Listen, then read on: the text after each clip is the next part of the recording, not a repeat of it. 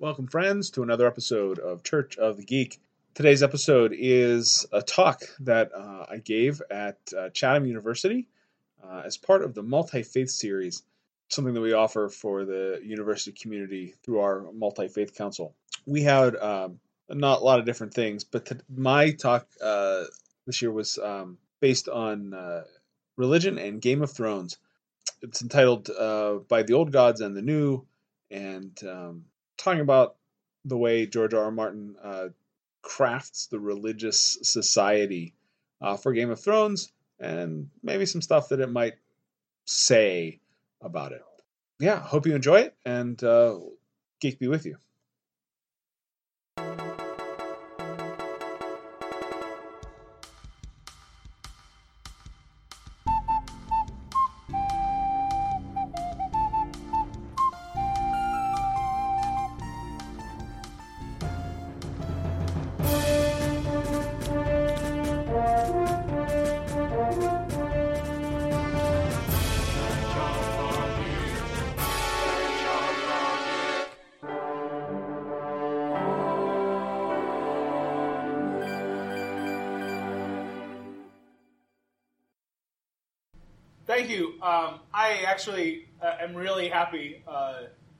To be here. I just so you know, I am Brian Bennett. I am the uh, campus pastor for the Lutheran Campus Ministry in Greater Pittsburgh.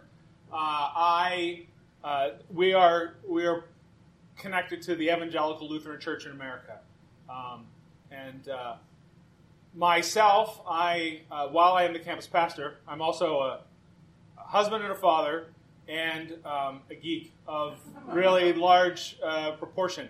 I um, I also uh, will tell you that I'm recording this for my podcast, The Church of the Geek, um, and uh, yeah, that'll probably go up tonight. Anyway, so I'm I'm down here because it's holding my um, my recorder and and my manuscript uh, as we go through it. So.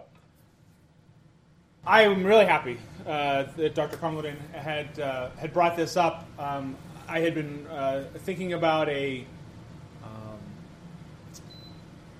paper for it. There's been a, there was a there was a call put out for a volume on popular culture and theology around Game of Thrones, um, and I didn't get that together, but I did get um, a whole lot of ideas, and so I'm really happy to, that they come to this. So. Um, the um, the landscape of high fantasy, and I think that's where we put uh, Game of Thrones in. This is uh, high epic fantasy.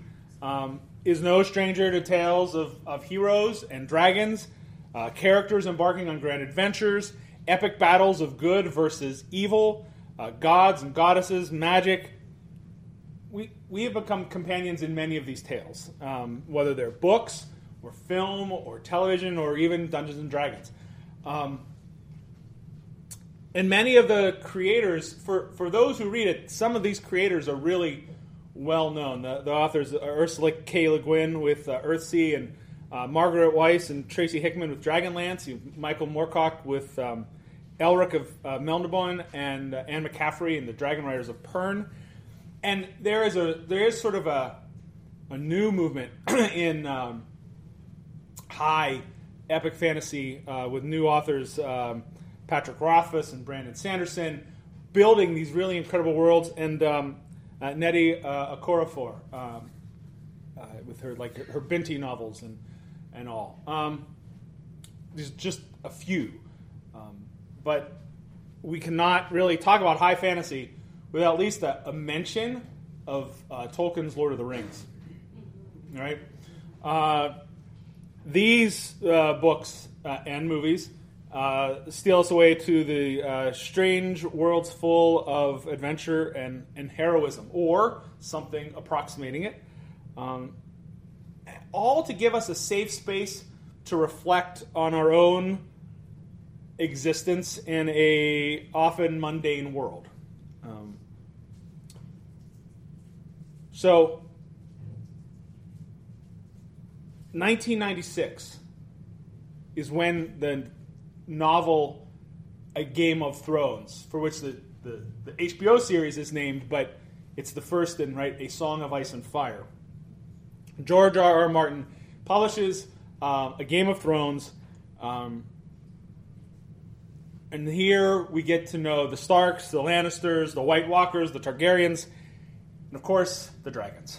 Um, political intrigue, magic, um, and really foreign sounding names, so I will screw many of them up, and I'm sorry. Um, but um, these are all these are all perfectly standard fantasy elements. We are used to that. Um, that's what fantasy does. Um, but within the first book, even, uh, it's clear that Martin has no desire in simply using these old elements in conventional ways. Um, so let's let's return to Tolkien, right, for a minute. Um, Tolkien's influence in fantasy is unavoidable. I mean, Lord of the Rings has sold over 150 million copies. That's something. Um, Tolkien's work sets most of our expectations. Tolkien's work um, is sort of that foundational work that almost every other author builds off of uh, when it comes to high fantasy. And we, it is so important that it also now becomes really well rehearsed. Um, its tropes are done over in various ways, um, both well and poorly, uh, in stuff. But Martin takes the familiar themes and twists the stories up so that we end up shocked.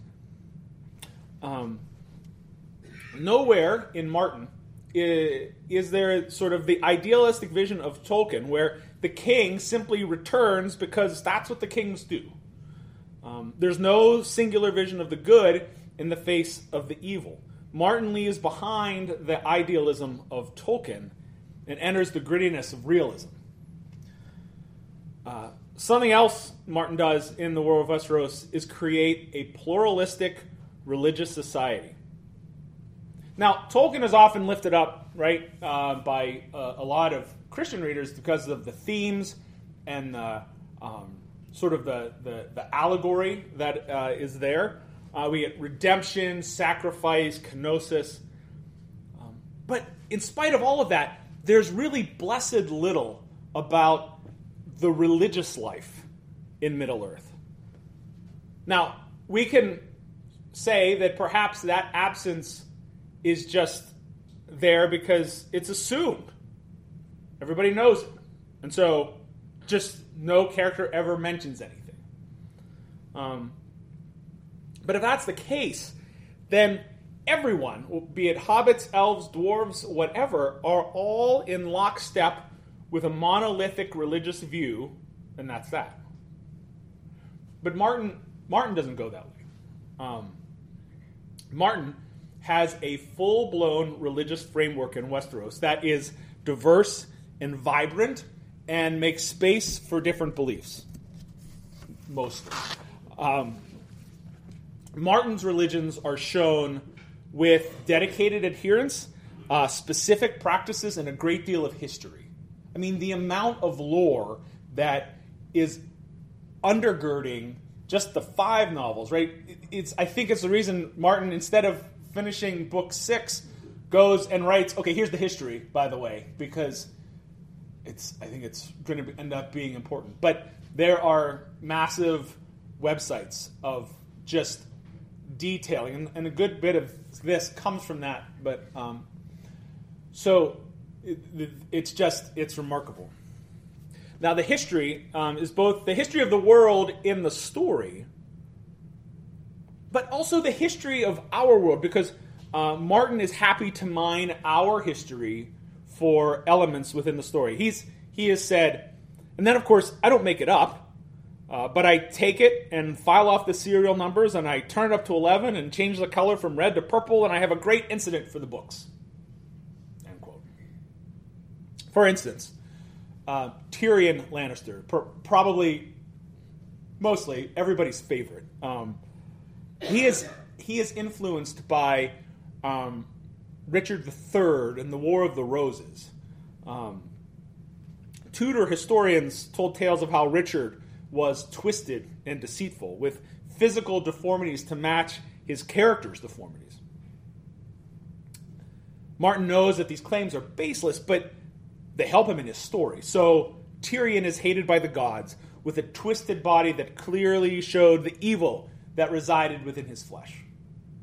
Not, not true, but that's that's what it, that's what he is bringing to bear. Uh, he takes that that historical incident and twists it and wraps it around uh, Tyrion. Now, because Martin wants to borrow elements from medieval history, eh, he has to include what we call religion.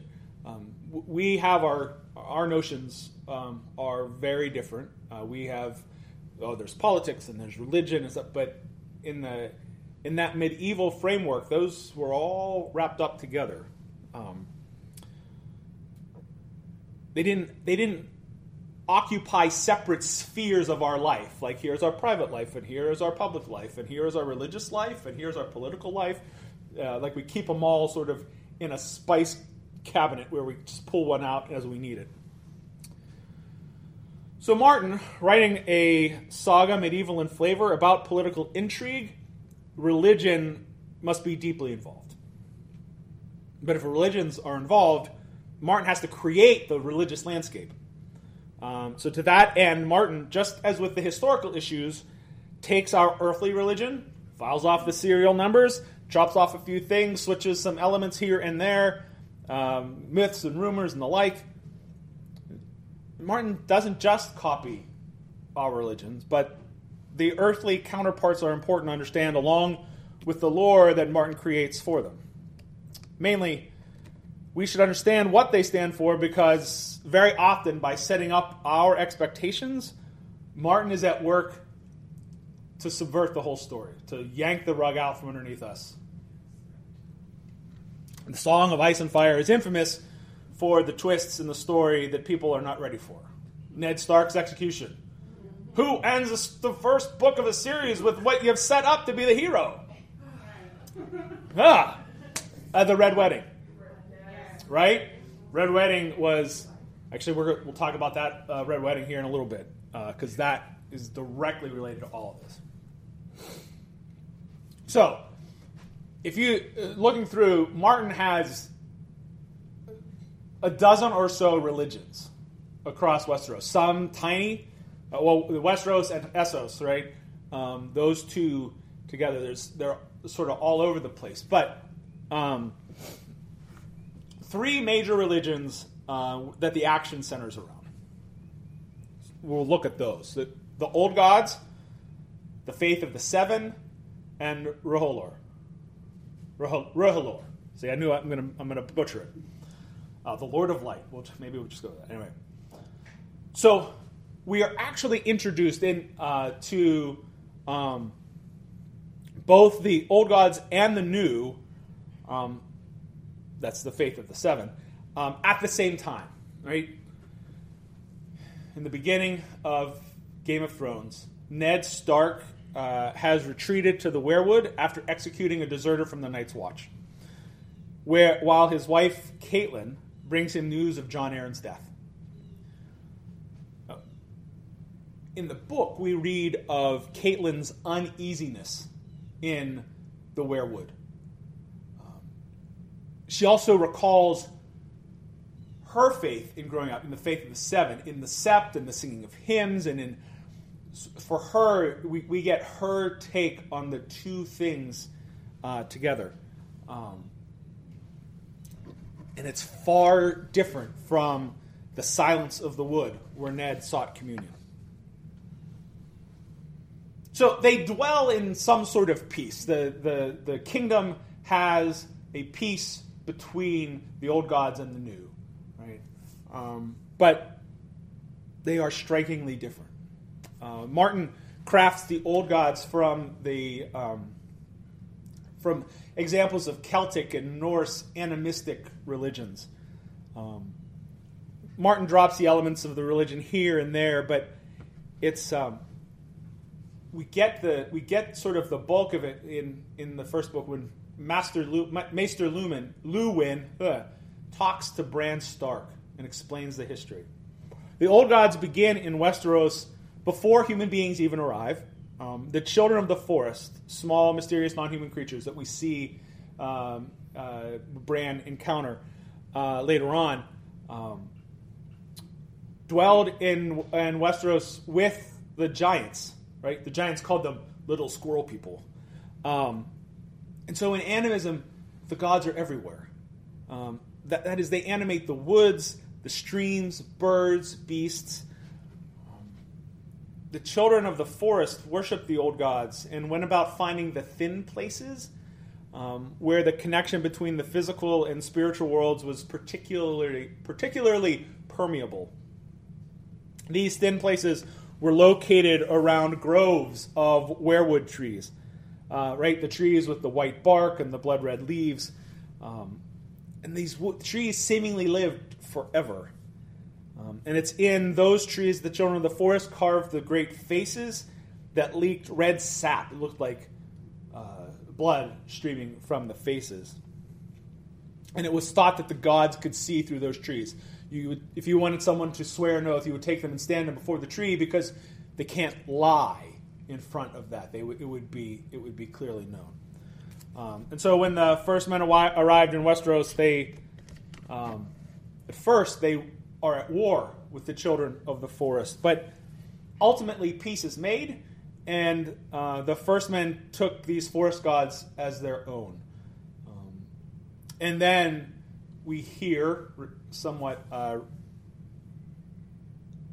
again and again that the blood of these first men flows in Stark veins, particularly in Ned, but presumably then in others. Yeah. There is, yeah. I, so the children, yeah, the children of the forest and the Night King, um, they uh, it's not entirely clear, but it seems that there was some conflict. Um, or maybe they arrive at some sort of brokered deal because there's a later on um, or long long ago uh, even with the first men when uh, there was uh, a Night's King who not not the same as the night king right but then who comes in and uh, there seems to be some relationship there perhaps between this Stark who is unnamed and a and a uh, um, a queen from the from the White Walkers who marry and create. So that's the, a lot of this is speculation. But and so was there this peace treaty that was uh, done between the Children of the Forest and the White uh, and the White Walkers? Um, that seems to be the case, although it still remains murky. And I, I think that will be something that we come across a little more in detail this final season, you know, and in the final books. So, yeah, yes, they are. There's a there is some connection there, but um, I, I think um, oh, what is it?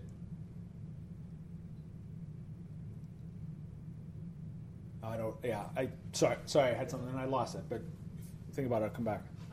But so the pattern that Martin sets up here with the children of the forest is really similar to sort of um, the Irish religious history. That um, first you had uh, pre-Celtic uh, people who set up shrines in these thin places.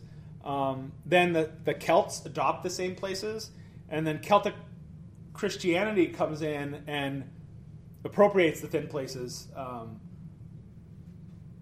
we see a similar thing with the children of the forest, the first men, and then the Andals who come in. Now, the Andals, this is where the, the new gods, the faith of the seven, uh, come in. The um, Andals arrive after a long period of peace between the first men and the children of the forest, and the first men have completely um, uh, entered into uh, the, uh, have completely adopted the, uh, the old gods. But the Andals bring steel and the faith of the seven. Um, they invade conquer Westeros, um, and the Andals began cutting down the weirwood groves in the south, which is why it is uh, those groves are, are all gone, and why Catelyn's grove, uh, her, her, Godswood, uh, at uh, growing up was just just a garden, didn't have a heart tree in it. So the, the faith of the seven rids, the south, uh, where those were worshipped, but the, the north retains the old gods. And um, the new kingdom settles into um, a tolerance of each and they become sort of intertwined. They make space for one another. The faith of the seven, uh, the religion of the Andals, is, by Martin's own account, um, a inspired by the medieval Roman Catholic Church. Uh, the faith of the seven uh, is denoted by seven aspects of the divine, right? Father, mother, maiden, warrior, smith, crone, and stranger. Um, originally understood to be distinct gods, um, the seven were united into one deity. Uh, the melding of the seven distinct but not separate persons are borrowed from Christianity's Trinity, right? Um, Father, Son, and Holy Spirit. Um, three hypostases and one Godhead. Um, we also see um, some of the faith's workings when the sparrow becomes the high septon. All right? Um, there's a hierarchy within the faith. Um, septons, septas, male and female clergy. Uh, there's also corruption and complicity with power. Um, when Ned is executed, the high septon remains silent when King Joffrey goes against the plan to allow Ned to live um, if he takes the black. But he, the, the high septon proclaims that uh, the desire of the king is the will of the seven. You can't stand then against the word of the king who proclaims the who, who pronounces the death sentence upon Ned. He, he set it up. Um, the battle between the Sparrow and Cersei um, is reminiscent of investiture conflicts uh, within the Holy Roman Empire.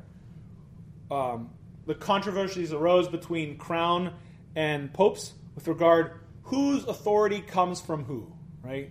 The question does the Pope place the crown on the emperor's head, or does the emperor take the crown out of the Pope's hand and place it on his, his own head, right? The, it, this is all reminiscent within that within this this framework. Uh, so the seven are attractive to both the ruled and the rulers. Um, the seven appeal to the common folk because they can speak to their desire for their simple needs to be met. Um, father, mother, maiden, uh, uh, the issues of the home, the um, security, um, well being, the smith and the craft, making sure that they have a livelihood, um, those can all be there. Um, but the rulers can also understand that what they are doing um, is the will of the seven in ruling and judging others. Um, if we think about the seven as the medieval church, they bear some connection clearly to, to Rome, which for much of that time meant order.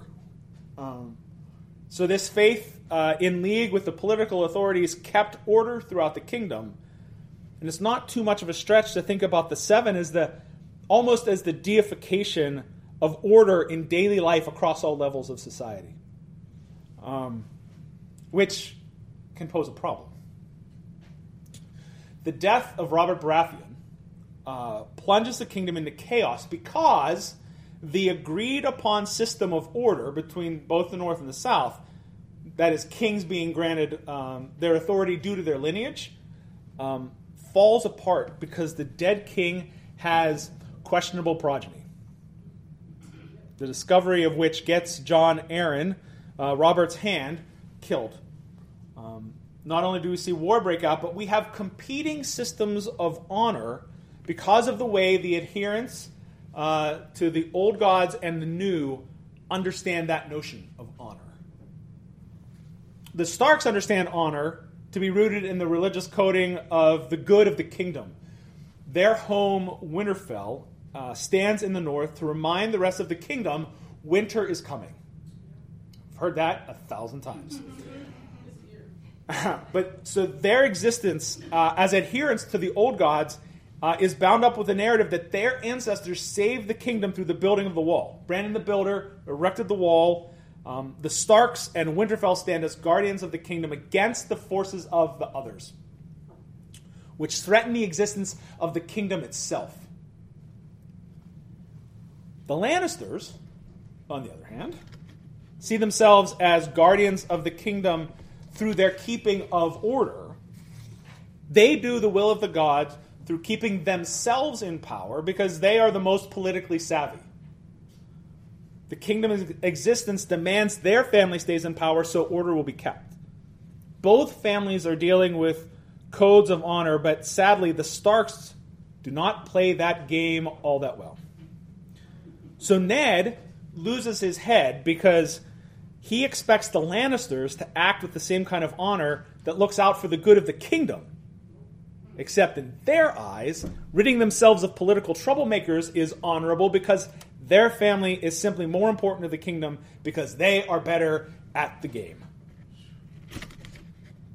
Additionally, the whole Red Wedding fiasco could have been avoided if Robb Stark had listened to the counsel of his mother that Walder Frey was dangerous. She, as a born and raised Southerner, might have realized why, but with all of her time in the North, she had lost sight of the issue. She banked all of their safety on the North's sacrosanct notion of guest right. That is, to welcome another into your home and share a meal ritualized by the eating of bread and salt, uh, creates an unspoken promise that no harm will befall you and you will be protected no matter what. Frey is of the south. Guest right is not in their religious code nearly to the extent it is for the Starks. But a broken promise is a loss of honor because Frey's house is besmirched. He must make amends. His honor demands it. Frey welcomes uh, Robb and Catelyn very tellingly, not in the name of the old gods and the new, but they're welcomed in the name of the seven. Clearly absent is that tolerant um, relationship that we might expect. Frey is clearly operating under a new God's understanding. He is not beholden to guest right in his eyes. So, in our, right, in, in this place, this mismatched understanding of honor and motivation, right? It is a danger in medieval fantasy settings, but stepping in our own world for a second, I think it's it is a moment to ponder that it's possibly a danger for like ecumenical and interfaith dialogues if we operate sort of in this sense of what uh, I've talked about in other times and other places, the wagon wheel model of ecumenism, right? It's all, right, you got the wagon wheel, you've got the outer hub, you've got the inner hub, and you've got these spokes going to the center, right? Oh, we all go by different paths to the center, right?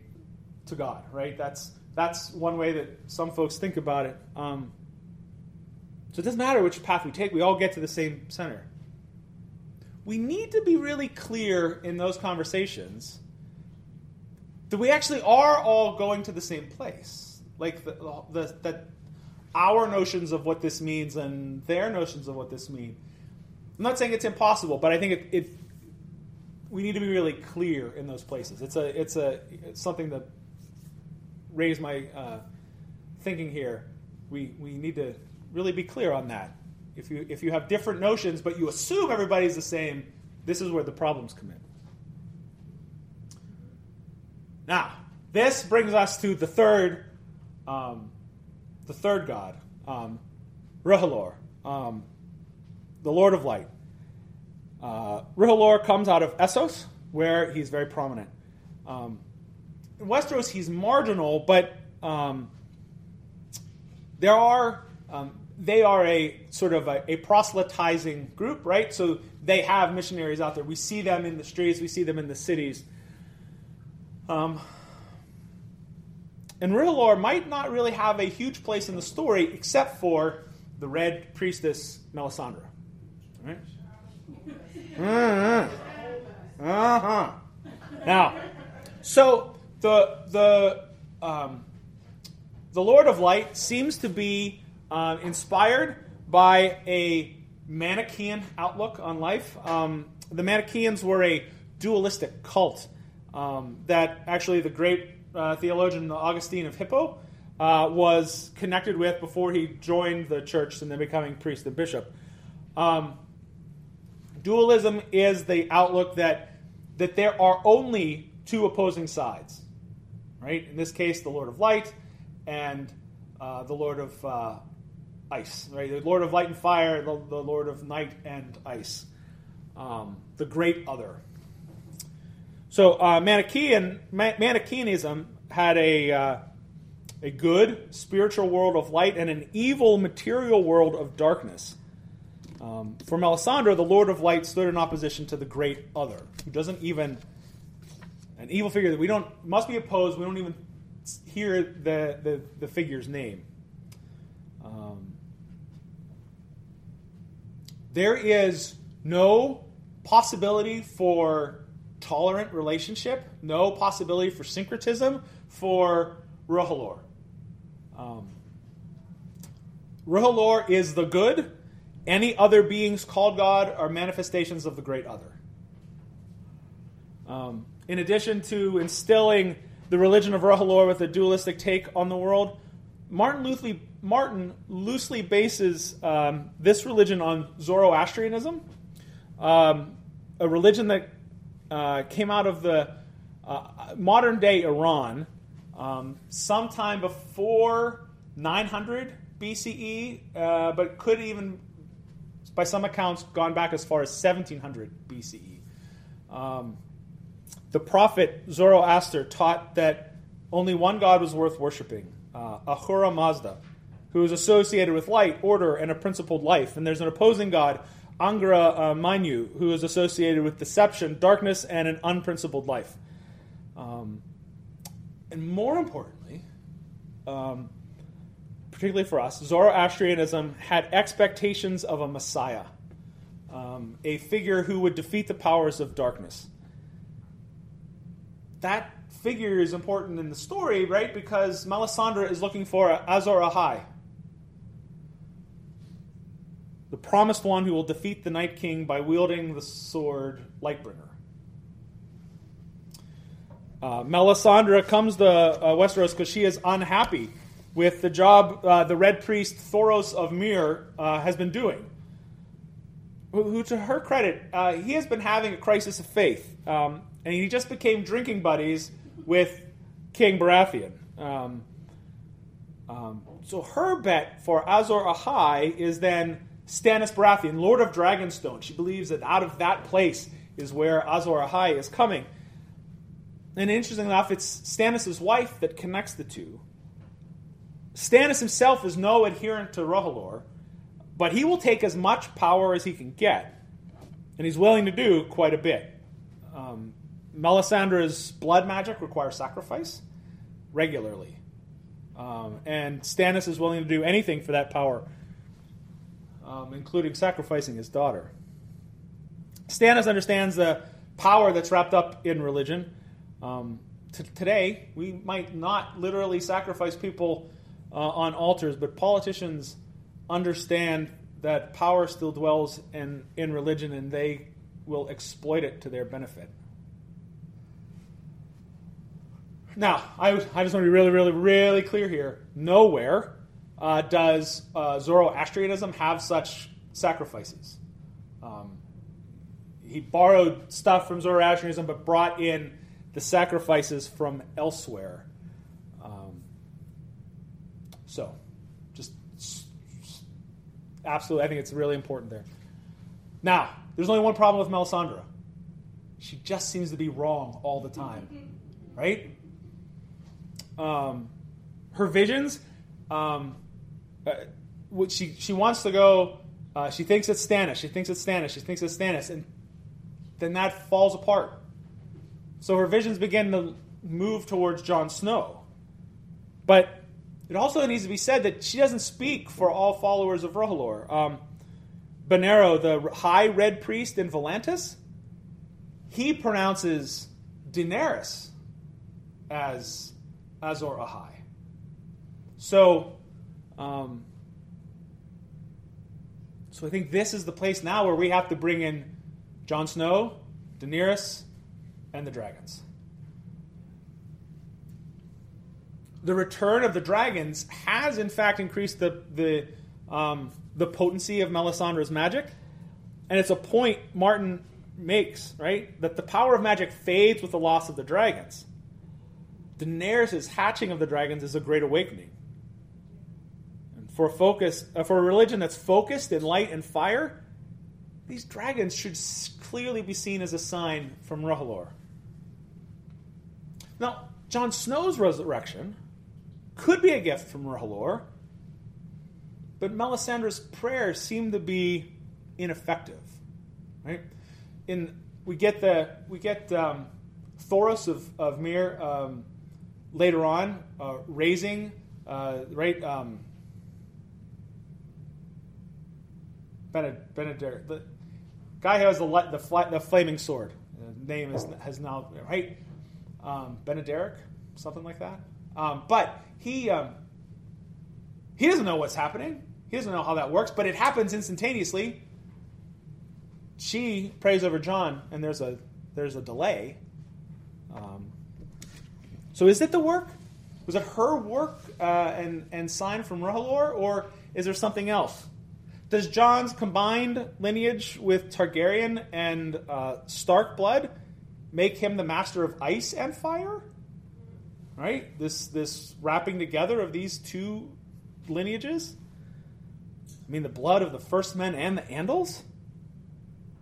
That's his? Is he Azor Ahai? But Daenerys is no stranger to messianic fervors. From her marriage to Khal Drogo, she conceives the, mount, the, the stallion who mounts the world, right? then loses it. Um, but then she becomes the mother of dragons. Khaleesi. She liberates slaves. She ends tyranny. So, a messianic aside, if we if we talk about messiahs, our understanding of Messiah is impossible to separate from biblical notions. And while Christians lift up Jesus as Messiah, there are several figures lifted up as, as messiahs throughout Hebrew scriptures. Um, there, a Messiah is, a, is an anointed king or high priest. Right? And, uh, that's literally, when we come to anointed, right? Uh, the Hebrew word Mashiach and uh, the Greek word Christos literally mean anointed one. So, and there the anointing is the pouring of oil uh, uh, over one's head. Um, right? But so that Messiah, the, the, the king or high priest, is one who's been set apart to deliver Israel from some, from some danger. David becomes a great messianic figure, but even it's not even um, messiahs don't even need to be of Israel. The, the great uh, Persian king Cyrus is named as a messiah for um, his deliverance and edict to rebuild the temple following uh, the downfall of the uh, the uh, the return of Israel from the Babylonian exile. So if a, if Messiah must be anointed, what would the anointing of a um, of the Messiah of a God and uh, a God of fire and light look like? Might it be a consuming fire out of which the mother of dragons arises? Compared to that, Jon's resurrection certainly seems somewhat lacking. But I think that that's one of the mysteries that will be revealed over this last season. Who is Azor Ahai? Um, who will end the threat of the Great Other as manifested by the Night King and his whites? And now, Ice Dragon. Yeah. Now, all that's been said, but I think the last, there's one God that we still have to deal with. Um, the God of many faces. Waiting, right? Because this one, oh, right? The, the God of many faces from Braavos, the religion of the faceless men who see death as a sweet release. if you remember back even in the first book, right? Where is Arya's swordmaster from? Braavos, right? And it is her line, uh, it is his line. What do we say to the god of death? Not today. We we get a we get a we get a, a, a, a foreshadowing of that all the way in the in the front. It's, we don't see we don't see that for a while. The god of death arrives from the slave pits of old Valyria. There in the pits, slaves would routinely call out to their own gods for death to deliver them from the pits. And ultimately, one slave, presumably, uh, begins to think, you know what, all gods are the same with different faces. So this leads to the slaves taking on the job themselves, giving the sweet gift of release. Until becoming skilled assassins, they turn their gifts towards their masters and then escape and leave for Braavos. Uh, their temple is then adorned with gods from other religions.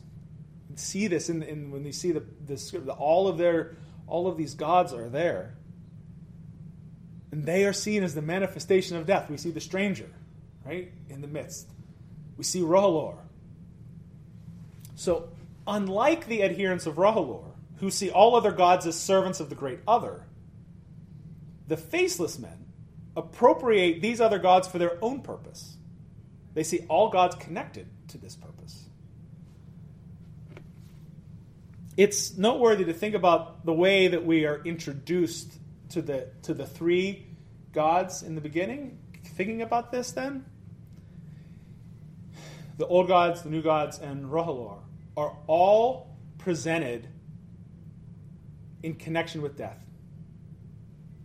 Ned has just executed a person and is in the in the God's wood. Catelyn enters the wood, thinking about her own religion while she comes to deliver news of Jon Arryn's death. Additionally, in the show, Cersei Lannister observes the preparation of Jon Arryn's corpse by the Silent Sisters. That's the, the religious uh, order within the Faith of the Seven that deal with the dead. And R'hllor is introduced in a scene of zealotry while statues of other gods are burned, putting those gods to death. And really, Melisandre's whole bag of tricks is centered around death. Shadow assassins springing from her womb. Um, the strange reversal of poisoning uh, when uh, Maester tries to poison her, um, the child sacrifice of Shireen. Death is her trade. Um, from very early on, religions, well, Martin ties religions to death. Arya's growth uh, in the skills of death have been revealed. Um, her attempt to become a member of the Faceless Ones is met with mixed success. Um, she can never fully lose her identity. The girl always has a name. But she does gain the faceless men's ability of shapeshifting. While Martin has seemingly joked that the last scene of the book series will be the wind blowing through a cemetery, he might be tipping his hand in that the main thrust of this entire series is summed up by the Valyrian phrase uh, favored by the faceless men Valar Morghulis. All men must die.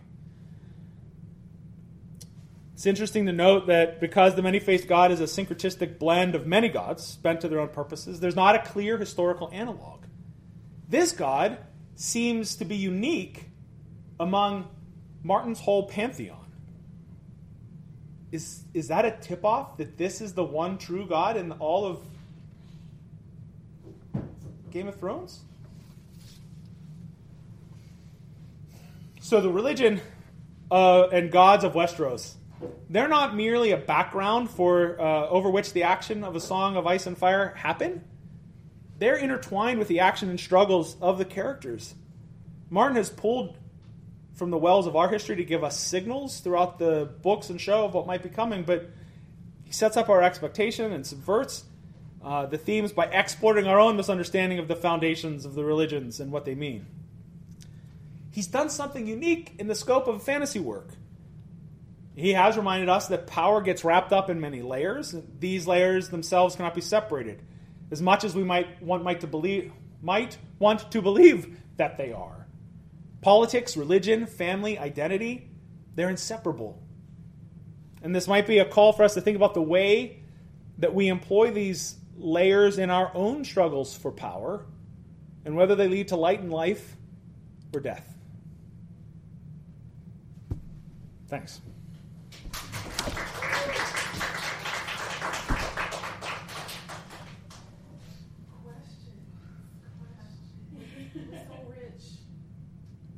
The, the, the source material is pretty rich, right? um, that's that's one of the you know, and it's a and it's a it's a bit of a slow burn, right? Because the uh, when I, I remember when I read the first book, I went, huh, that's, I mean, it's barely fantasy, right? Like, oh, there's a okay, there's a dragon at the end. What? Um, but uh, boy, it. Uh, it ramps up then, right? So there's a there's a ton of stuff that's going on um, in those in there after that that introduction, and yeah. So. So do you think that um, going back to um, what you shared related to the Night King, mm-hmm. Bran Stark? Do you think that that's why they can see each other as Bran Stark? Is yeah. Right. Yeah. Bran Stark, right, as a as a green seer, yeah. um, can see the Night King right through the through the trees, and the Night King sees him, and has some power over him, right? Which is why I think there's some, um, right? Uh, have read that there are some, uh, right? There's been some. I think I think this is probably where it goes. That there's been some broken truce perhaps one of the things uh, that I read, a theory, right, when uh, Craster, right, the, the king north of the wall, right, out of which Gilly escapes, right, when when the when the Night's Watch um, destroy his thing, right, he was the last, perhaps the last, the last human fulfilling that treaty. Remember the scene when he hands over the, the all the baby boys get placed, in, and then the Night King shows up and and the eyes turn blue. Is is that a is that part of this agreement? Is that part of this truce? But with the death of Craster, then is he now is the Night King in, you know coming to say, hey, you've you've uh, you've broken this agreement, and so that is a um, that's that that's one of the places that I can go and, and sort of where this all comes out of. Um, you know, talk about. I mean, sometimes it's hard enough when I'm in the process of like interpreting scripture, right? Taking a passage, creating a, a, a sermon on it. Now I got to turn around and read this, but now you know it it's not all collected in one place, and, which is why I said it, it might be a reason why uh, Martin sits down and gets all that history, all that lore together. So it might tip some folks' hands to that. So, but yeah, right. I think um, there's definitely um, that deep connection that is beyond all of like we. I don't think we have all of the details yet. So we'll see how that plays out.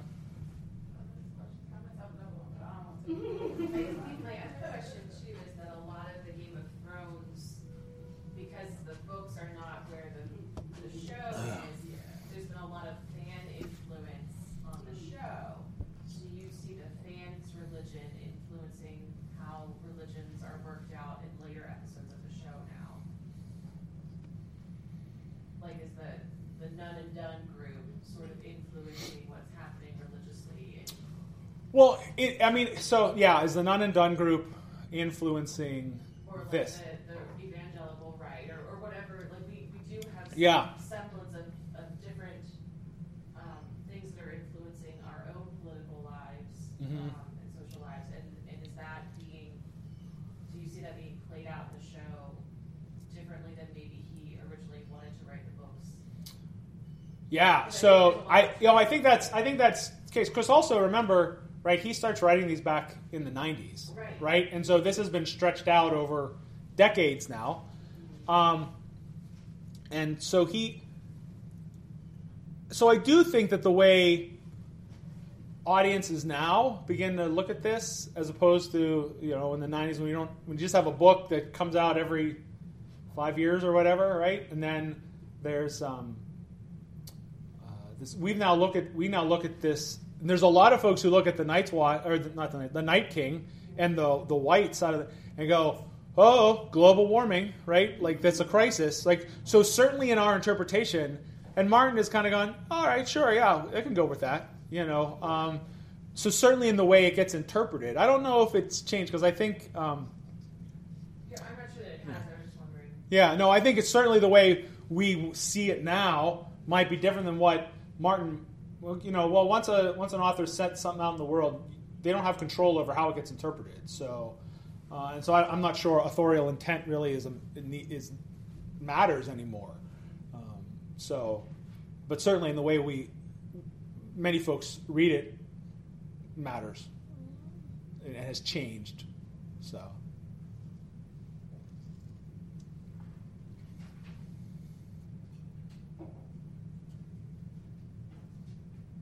Yeah, I think one of the things that I um, think about, even just as I watch the series in general, is the ways in which um, a variety of religions are used um, for power, for revenge, for judgment, and how these ultimately don't come to a good end. I think one example of that that I that's always on the forefront of my mind is Cersei Lannister, where they cut off all her hair and Yeah. had her parade naked through um, going back up to uh, the castle. Or yeah, thank you. Um, what's the name of Kingsland? Right, the Red Keep. Yeah, what, what, going back through um, to the castle. Um, yeah, yeah, they were, and they were going shame, shame, Yeah, and yeah. she walked through, and people were throwing things at her, and like every when I even when I initially watched that, it just reminded me of how in real life when people um, use something as a means to cast judgment or revenge because of how they may personally feel about someone, how that outcome for the other person ends up being one of detachment, one of now I want to get you back, one of now I'm holding on to this bitterness because how this has been used to embarrass me. And what did she end up doing? She had her stuff ready in the basement. She made sure everybody was in there. She had a glass of wine. Was like, you know, and told her son, make sure you stay. I'm not letting you out this room. I mean, she made she made the God she made the Godfather look really sort of uh, like child's play. I mean, she she plays for keeps. Yeah. Yeah. And I think it's, it's a reminder, not everyone in real life is like that, but it is a reminder of sometimes our, um, the ways in which, how we choose to use, to the extent to which we are that light or not, Yeah. can have a detrimental impact on the people that we're trying to reach. And so um, I think that was like a very explicit for me as I was watching it. And I was like, look, they're, oh my gosh, they're doing to her. But look, think about how often that actually happens to people that mess up, Yeah. that grace. But essentially someone else is doing that. Shame, shame, right? And instead of, you know, reconciliation, instead of being that love, and what ultimately happens to that person, the bitterness and the anger, and you know what I mean? That Yeah. comes as a result of that. And so, um, yeah, yeah, I thought about that a lot when I watched that. Yeah, I think we see I think we see a good bit of that too in the Yeah. Oh, I'm sorry. What Was that I'm sorry. Oh. He's just like- No, so I think right. I think we see some of that um, in a lot of ways. Um, we do see it in the political arena, sort of that you know um, eye for an eye kind of thing, right? Um, I also think right there's there's places within uh, our online culture too that um, folks you know I have I've got teenage kids and uh, you know the the ways that um, they they go at each other or um, like I think that's part and parcel of this same thing. Oh, you shame me now. I gotta I gotta bring it to you, and um, and it's it's expected, right? And so um, it is not that whole notion of uh, eye for an eye, tooth for a tooth, in the terms of mediating the the the, the escalation happens so so rarely. Uh, it can it, it escalates very very quickly. Um, so no, I think I think um, yeah, I think there's a lot of place for us to reflect on how how that works. And I you know I think about it in terms of uh, as being a religious professional, like how not just how I do it, but how does my uh, church body handle things? How do we how do we engage this? Do we you know do we follow rules in such a way that like well that's what it says we got to do, and so now we do that and bring shame, or you know, and how does that how does that work? So, I think that's a I think that's a big part of that. Yeah, I think I see like um, one thing through watching the whole series and a lot of different things is that I mean that's similarity like in ways that Christianity came to this country, like or you know like the doctrine of discovery, and Right. it's always this like we're coming to like conquer this land in the name of, um, and that is like played out in Game of Thrones. Like over and over, and over, and over again, Yeah. and so to see it in that way, it's like we're actually living in it, you know, now. I mean, that's Right, right. it's a very colonized system, and so um, like the parallels that you know, even though it's set then, and you know, like in a fantasy world, but it, I mean, it, it plays out all the time, and um, especially when you're bringing up reconciliation, like within like just um, indigenous peoples and like how we reconcile with religion today. Um, you know, just, That's excellent. Yeah. Yeah. there's just always a conquering paired with a, you know, in the name of who whoever it is. Yeah. I, you know, I think that's, I think that's really well. I think that's what, you know, and I, as I, I mentioned this sort of in the beginning, but I think that's one of the things that high fantasy does for us is that by taking it and setting out, it gives us this place to sort of explore who, who we are, and doesn't.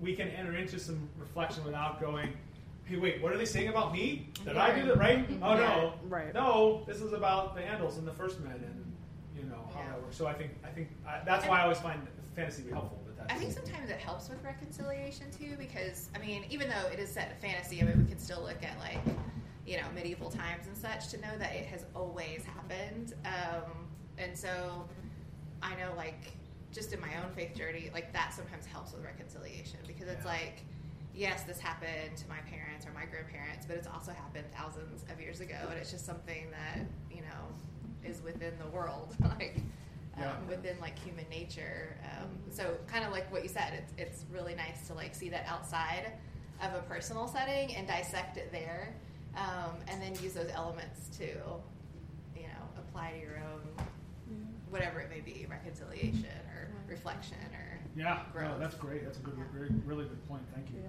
I think um, that's one of, another one of the things that one of the one of the reasons why like I loved Arya Stark and just Arya's very complex journey around um, the many faced guys and and because I felt like there was like this whole moment that was particularly hard for her. Um, to learn that it's not just about her because she was so fixated Yeah. on this list of people that she wanted revenge on that breaking that that breaking that happened when they rescued her she was there and it was like this whole grooming of a girl is no one and it's less about you not being no one and more about you understanding it's not just about you and about um, you know what you feel like your individual needs are but it's for what is this greater cause and what is the greater outcome that we're trying to achieve. And through understanding that how do you still get your goals across even if it's about the larger um, outcome right? And so the process of breaking and re-navigating and negotiating that tension between her very real need especially after the red wedding to be like up there's my list you know um, to get revenge with the juxtaposition of it's a larger goal and it's not just about you and come away from yourself enough to understand what the larger goal is Yeah. yeah. Yeah, right. Those people might deserve to die, but right you need to see the bigger picture. It's Right. not just because of what they did to you. right Yeah. right Yeah, she's always been my favorite because it's like everyone else kind of seems to fall in line with like whatever their family was or their culture, whatever, or where they're- they lived. But she's seen some stuff, so she was Sure. like kind of doubt. I mean, she doubted all of it, and through mm-hmm. that doubting, we've seen all this kind of thing, like the revenge and that, and then now she's at this point to that, and so I've always loved her character because of the, like, I should be this way, but like because of what I've seen, I'm not sure what you know, and I have all these emotions, so yeah, I really love her. Right, but she's she's never felt like in her place and in her role, right? Even at the beginning, right?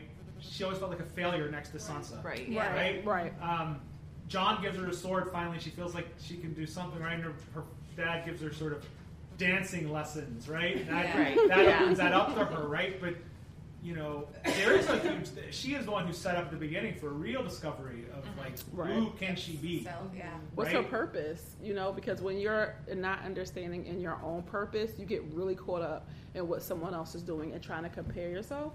But when you understand that you're walking your own journey and you have your own purpose, it becomes what is my next step and what is my next goal and how am I reaching my goals versus how I compare against someone else. Yeah. Yeah. Well, I think that's maybe that's you know, just go back to religion, right? If if the if your if your religious journey helps you understand who you are, right? I think that's the that's the good thing, right? So she enters into that a lot of different ways of, of moving around, right? She's she's a, she disguises herself as a boy. She um, moves around. She does this. She finally ends up in in that uh, in the temple of, of the faceless one, and there is a place that she understands who she is. Helps helps her find her place in the world.